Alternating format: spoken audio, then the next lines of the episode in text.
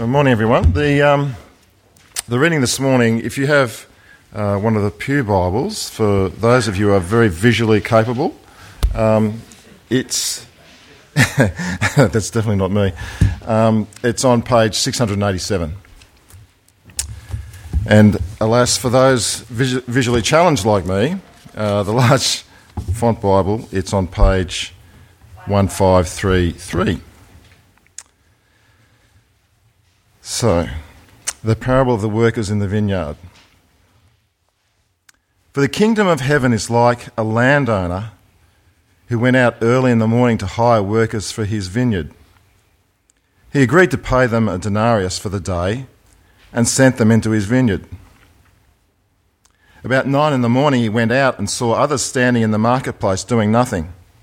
He told them, You also go and work in my vineyard and I will pay you whatever is right. So they went. He went out again about noon and about three in the afternoon and did the same thing.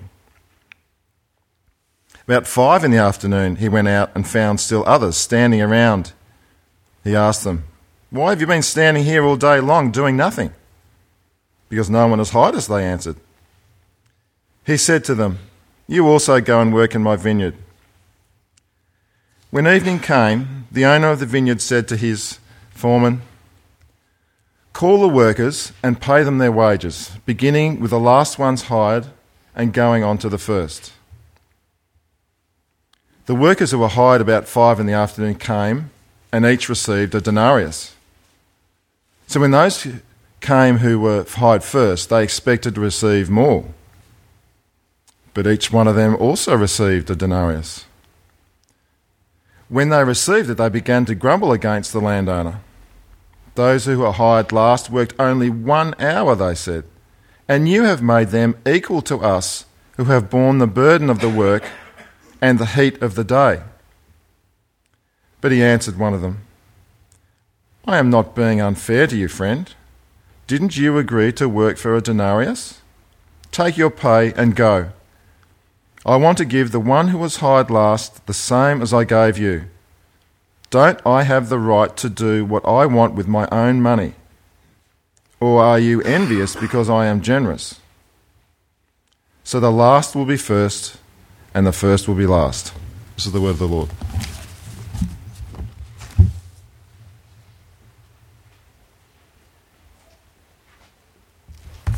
Thanks, Mark. Good morning, everyone.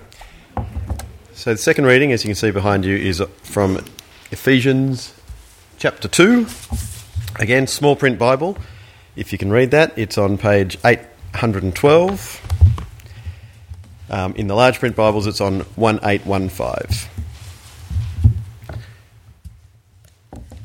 So, Ephesians chapter 2, starting at verse 1, going through to verse 10. As for you, you were dead in your transgressions and sins, in which you used to live when you followed the ways of this world and of the ruler of the kingdom of the air, the Spirit who is now at work in those who are disobedient. All of us also lived among them at one time, gratifying the cravings of our flesh and following its desires and thoughts. Like the rest, we were by nature deserving of wrath. But because of his great love for us, God, who is rich in mercy, made us alive with Christ, even when we were dead in, in transgressions. It is by grace you have been saved. And God raised us up with Christ and seated us with him in the heavenly realms in Christ Jesus, in order that in the coming ages he might show the incomparable riches of his grace, expressed in his kindness to us in Jesus Christ. For it is by grace you have been saved, through faith, and this is not from yourselves it is the gift of God, not by works, so that no one can boast. For we are God's handiwork, created in Christ Jesus to do good works, which God prepared in advance for us to do. This is the word of the Lord.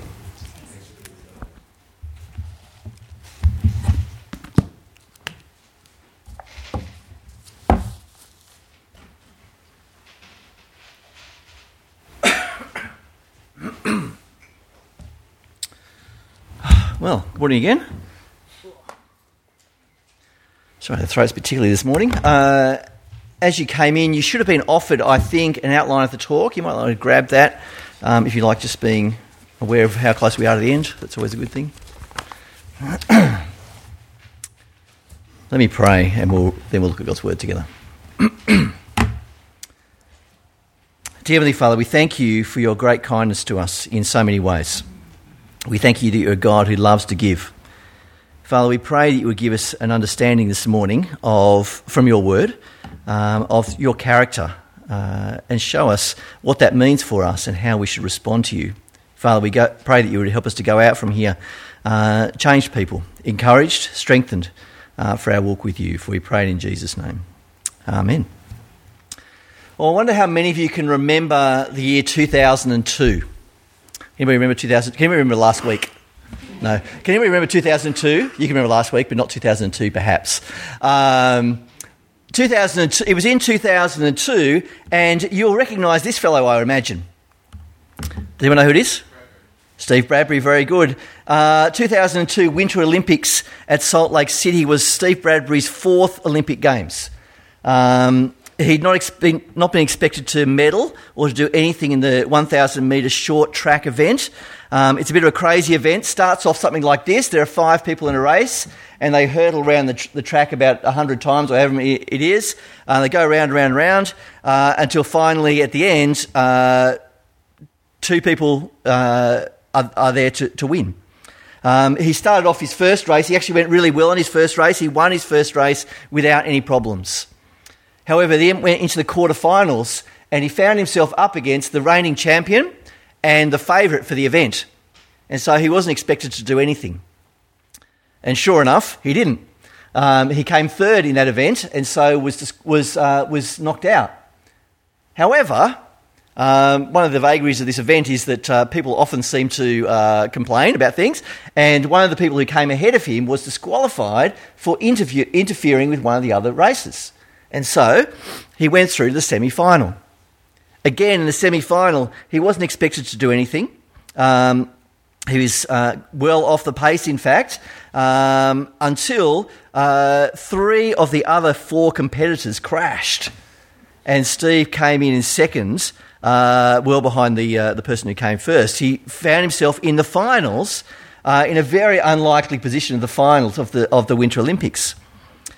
He went into the finals uh, knowing full well that he had no chance. The, the other four competitors in the final were faster than him, they had greater stamina than him, uh, they'd all beaten him in, in the past, and he knew that he had no chance whatsoever. His tactic was to basically skate behind them and just enjoy the event. Um, he realised he wouldn't get on the podium, uh, and so the race began. Round and round and round they went. Um, sure enough, Steve slowly but surely fell off the pace. Um, the four races ahead of him were vying for the, for the three medals. You, you know, of course, um, for those of you who can remember 2002, how it ended. On the very final corner, the very final corner, all four of the other races smashed into each other and fell over. Steve Bradbury kept going and became Australia's first Olympian, Olympic gold medalist at the Winter Olympic Games. He was the first, actually, actually, the first person from the Southern Hemisphere to win a gold medal at the Olympic Games. Amazing. Um, Steve Bradbury could very much relate to the very last verse that Mark read to us. The last shall be first, and the first shall be last. Um, it may surprise you to know that this verse although quite hilarious and fitting quite well with that, uh, with that particular story, um, actually wasn't written for that event. Um, that may surprise you. It, a bit of a giveaway because it was actually written 2,000 years or so before that event. Um, it's, it's a strange saying, isn't it? The first shall be last and the last shall be first, or the other way around. The last shall be first and the first shall be last. It's a strange statement. What's it all about? I know what, what we'd love it to be about. We'd love it to be about this We'd love it to be about people who, who start off life really up against it. We know, we know those kind of stories where people, they, as they, when they were born, they had to kind of carry coal around or whatever it might be. Uh, they had to get whatever uh, job they could find. Life was against them, but they had a dream. And in that dream, they, they were going to be somebody famous. They were going to be a, a doctor or they were going to be a, a sports person or a musician or whatever it might be. And so they worked hard. They, they, put, they worked hard against all the adversities. They fought and they fought and they fought. And then finally, they managed to get to the top of the tree. We love stories like that, the whole rags to riches kind of story, don't we? And I'd love it if that's what that verse was about. You could be last in life. You could, you could have been born with nothing, with no chances, no opportunities, but if you work hard enough, you can achieve your dreams. That's the kind of message we love to hear, isn't it? That's, what, that's the kind of message that's often uh, shared with us. It's, it's, told to us, this is what you do. And people often they stand up on the, on the podiums, they say, yes, I've worked so hard and I've, found, I've achieved my dreams. If you work hard, you can achieve your dreams too. Well, let me tell you, unfortunately, that is not what this, uh, that saying is about. I'd love it to be, but it actually isn't. To understand what Jesus is actually saying, we need to actually go back to the passage. We need to go back to the Bible and find out what's going on. In fact, we need to get, get an understanding of the context in which it's always a good idea when you find the Bible hard to understand to look at the context, look at the things that are happening around it. In chapter 19, chapter 19, verse 16, we, we meet a rich young man. Many of you will know this story. He comes up to Jesus and he, and he says to Jesus, What must I do to inherit eternal life? This guy is a really good guy. It's a good question. We'd all like eternal life, wouldn't we? How do we get it? This man has got pretty much everything else. He's a wealthy man, he's a powerful man, uh, he's an influential man, but he's also a good man when Jesus talks to him about some of the things he might need to do, he says, Yes, I've done all these things. I've, I've been good. I've never um, put my hand in the till. I've never run off with my friend's wife. They, all these things, I've, I've kept these laws and then some. I'm a really, really good man. But Jesus realizes that this man has something missing in his life. Not only does he have, and I guess it's the reason he has this nagging doubt, he realizes um, that there's something wrong with this guy's heart. Because in this guy's heart, there is no room for God. And so he says to the man, just give up everything you have and then come and follow me. Pretty small ask, uh, but that's what he asks him to do. This man is the only person in the Gospels who leaves Jesus sad.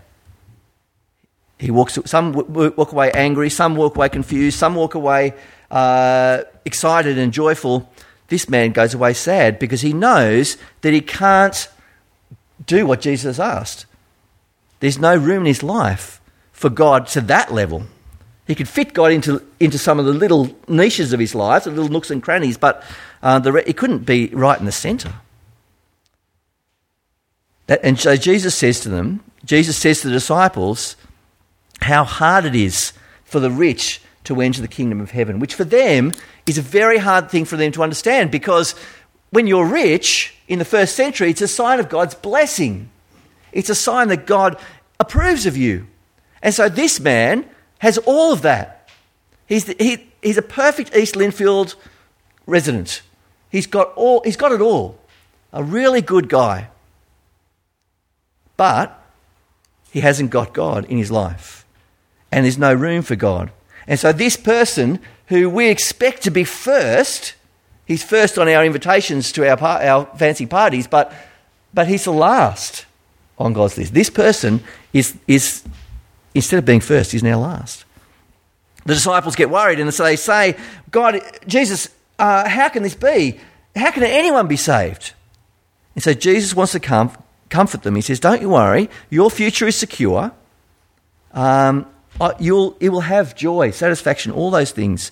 You'll have an eternal life. But he says, many who are first will be last, and many who are last, like you, will be first. There's going to be a great reversal happening here. The people you'd expect to get in to God's kingdom um, are going to miss out. The ones that nobody would expect to come in, well, they're going to be the ones who, go, who actually make it in.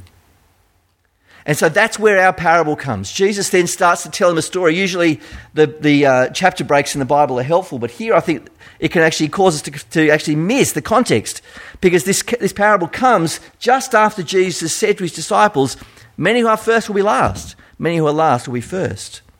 And so he tells this very strange parable. And it's a strange one because those of us who have worked in industrial relations, we know you don't work this way.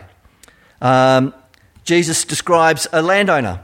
Um, now, in our, in our culture, of course, um, our landowners on the big, they're on the big farms, big properties out in the country, and they'll have the people who come and work in there. And maybe when it's shearing time, people will come and they might travel around, that kind of idea. Well, in the first century, it'd be a little bit more like this.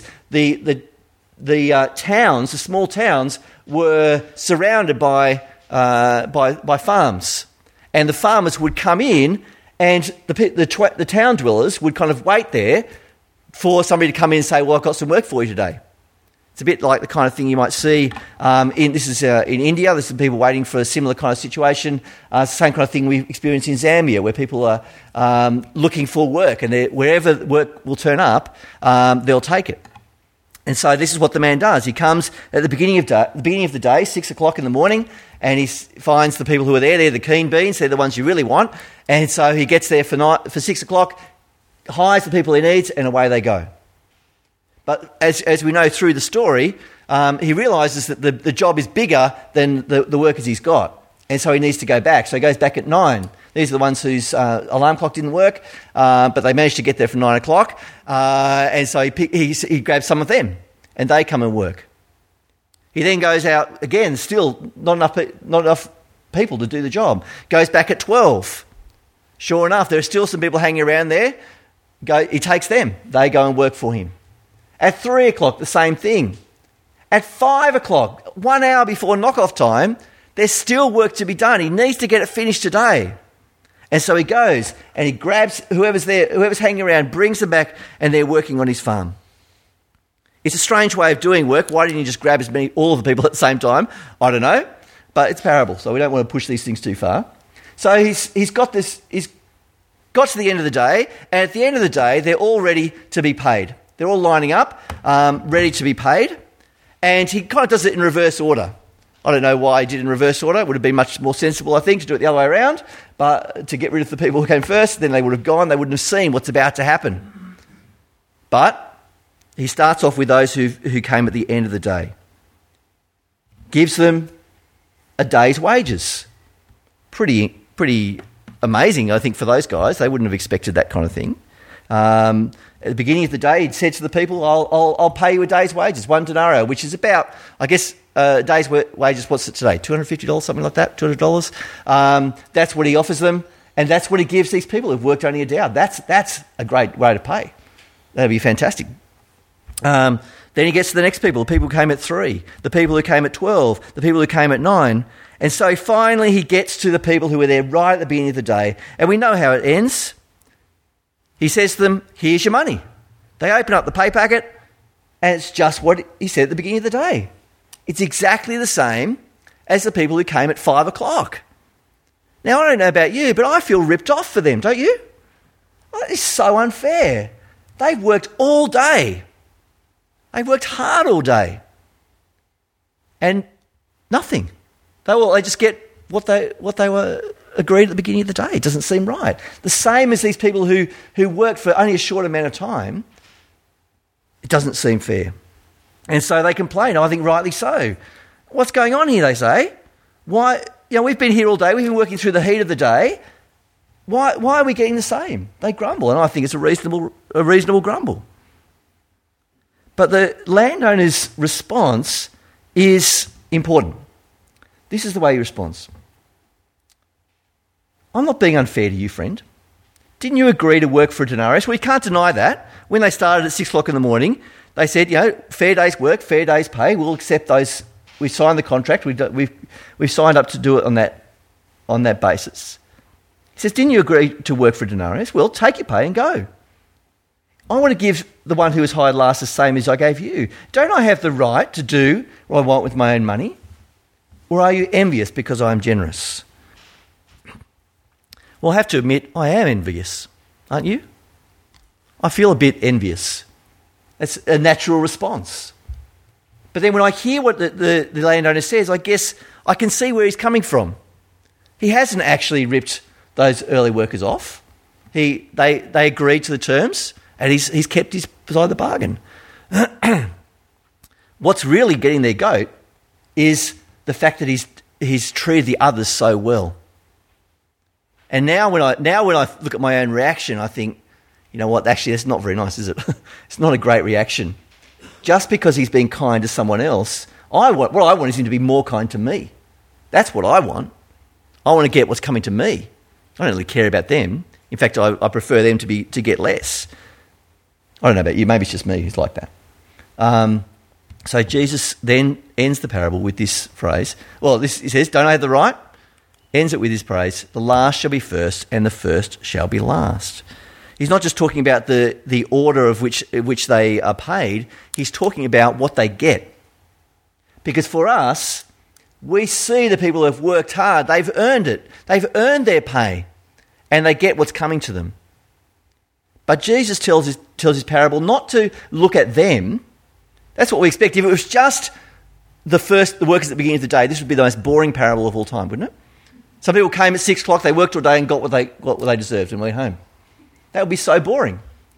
But Jesus tells a parable. When he tells a parable, you, you look at it and go, what's the thing that really jumps out? What's strange here? And of course, it's the fact that he pays the people who only worked an hour so much. Who would do that?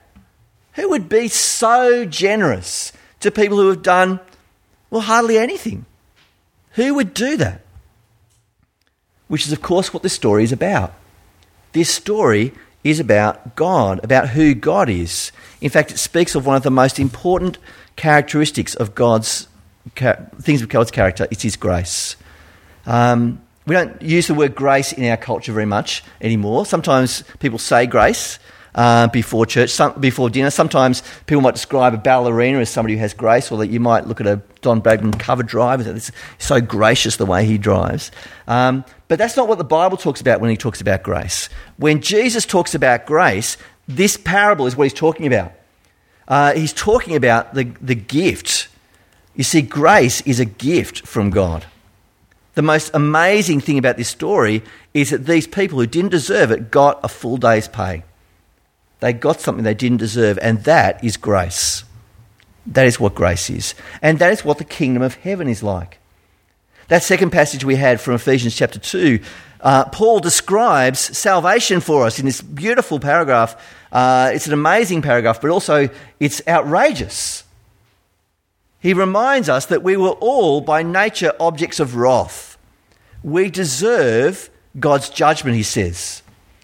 Now, I don't know about you, but I don't think I deserve God's judgment. I'm a nice person. Aren't you? Aren't you nice? Oh, we all like to think that we're nice. I haven't killed anyone today. I haven't stolen anything. I haven't run off with the secretary or anything. I've, you know, I'm, I'm a good person. We like to think that we're really good, don't we? However, the Bible tells us that every one of us are by very nature objects of God's wrath. By the the, the things that we do that we don't like to think about, that we don't like to talk about, the things that we do in secret, the attitudes of our hearts, the way we have treated people, the things that we have done, the things that we should not have done, the things that we have said, the things that we should not have said. These are the things that separate us from God, and above all, the fact that we, we ignore God. We, we push Him to the corner of our life, like the rich young ruler had no room for God in our lives. We fill our lives with so much stuff, don't we? We have no room for God. By nature, we are objects of wrath. That's what we deserve. That's what's fair. But the great message of this parable, and of course this the passage, is that is by grace we are saved. Jesus has taken away those that sin. Jesus, by what he has done for us, has actually set us free. We don't deserve it. We were enemies of God. We deserved nothing. We were last. And yet, we can be first. Now, how is that achieved? Of course, if you, if you look into the very next passage, uh, starting from verse 21, Jesus talks about how it's going to be achieved. He says, The Son of Man will be betrayed to the chief priests and the teachers of the law. They will condemn him to death and turn him over to the Gentiles to be mocked and flogged and crucified. On the third day, he will be raised to life. Jesus, the Son of God, the creator of all things, described in Colossians 1 as the firstborn over all creation. He is first, the very first. What does God do? he makes him last. Christ becomes last so that we can become first. So that verse, the first will be last and the last will be first, is a verse about you. You were the last. I was the last. We deserve nothing from God, and yet because of what Christ has done, the first has become last, and now we can be first. We can become children of God. Incredible, isn't it? Astounding. So, what do we do with this? Well, there's two things really we can do with it. Um, the first one is um, to do what Steve Bradbury did. When he got to the, um, when he went over the finish line, he had a choice. He had about half an hour, whatever it was. He could have said, you know what, I don't deserve this. The, the guy who, who got up and kind of, kind of crawled his way over the line in second place, he's the one who really deserves it because he fell and he kept going. I was just, I just, I was just lucky. I just stood here in the right place. He could have done that, but he didn't do that. This is him receiving his gold medal. Um, even though he knew he probably didn't deserve it, he took it. It was, a, it was an amazing gift for him. And that's what, what we can do too. You see, uh, none of us deserve eternal life. None of us deserve this gift of hope and salvation. So, what are we going to do with it? Christ offers us this gift. We can accept it or reject it. And so, the first, the first thing we need to do with this passage is to accept this grace with, with great thanks, shouldn't we? Lorna shared some of the, the, the, great things that people have done, the, the generous offers, uh, the generous gifts that people have, give, have given, um, porcelain dogs, that kind of thing. Um, how wonderful it is to receive a good gift. But you could just say, well, I don't want it and chuck it in the bin. Lauren could have taken that, that figurine and just to- tossed it. But no, she kept it. She accepted it. It's a logical thing to do. So the first logical response to this, this picture of grace that we see in this parable is, is to accept it. Now, I know most of people in here have, have done that. But if you haven't done that, now's a good time, don't you reckon? If Jesus holds out this gift to you, you might have been in church for 50 years and still not accepted this gift. So I want to encourage you, first of all, this morning, to think is this gift, have I taken hold of this gift for me? The second thing that we can do with this gift comes again, the next part of the, the story, after Jesus talks about his death on the cross. And after, um, you see, after Jesus talks about what he's going to do, he then goes on to say, we, we then get this really strange story of James and John's mum. Again, she's a great little mum. She, she wants to push her kids forward. She wants them to have the best opportunities. And so she comes to Jesus and she says, Jesus, I really want them to be first. In your kingdom, can you put my sons first? Little, little Johnny and little Jimmy, if you could put them first, that'd be really great. And so, what does Jesus, how does Jesus respond to them, uh, to that request? he says in verse 27, well, the disciples get a bit cranky, and he says to the disciples, If you want to be great, you must be the servant of all. If you want to be great in God's kingdom, you, want to, you need to make yourself a servant. You see, when Christ came, the Lord of all, the number one, the first, he made himself last, dying on a cross, living a life of service to others. The night before he died, that beautiful picture of him bending down and, and washing the feet of his disciples. An incredible picture, isn't it? Um, and if, you, if we want to be God's followers, if, we have been accept, if we accepted that gift, we've moved from last to first, how do we then respond with our lives? We need to do what Jesus did. We need to reverse it again.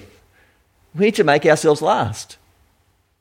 Not by being self deprecating, but by actually caring for others. You see, the kingdom of God is so topsy turvy, it turns everything upside down.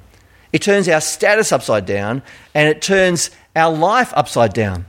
So instead of my life being about me, it's now about you. That's what it means to be in the kingdom of heaven. That is what the kingdom of heaven is like. It's, a, it's an upside down kingdom where the people you'd expect, that society would expect, they miss out. The people who nobody would expect, they get in. And then those who are in, rather than now making the most of, of the glory that is theirs, they then give that for others. So, in the light of this parable, let me encourage you to do those two things.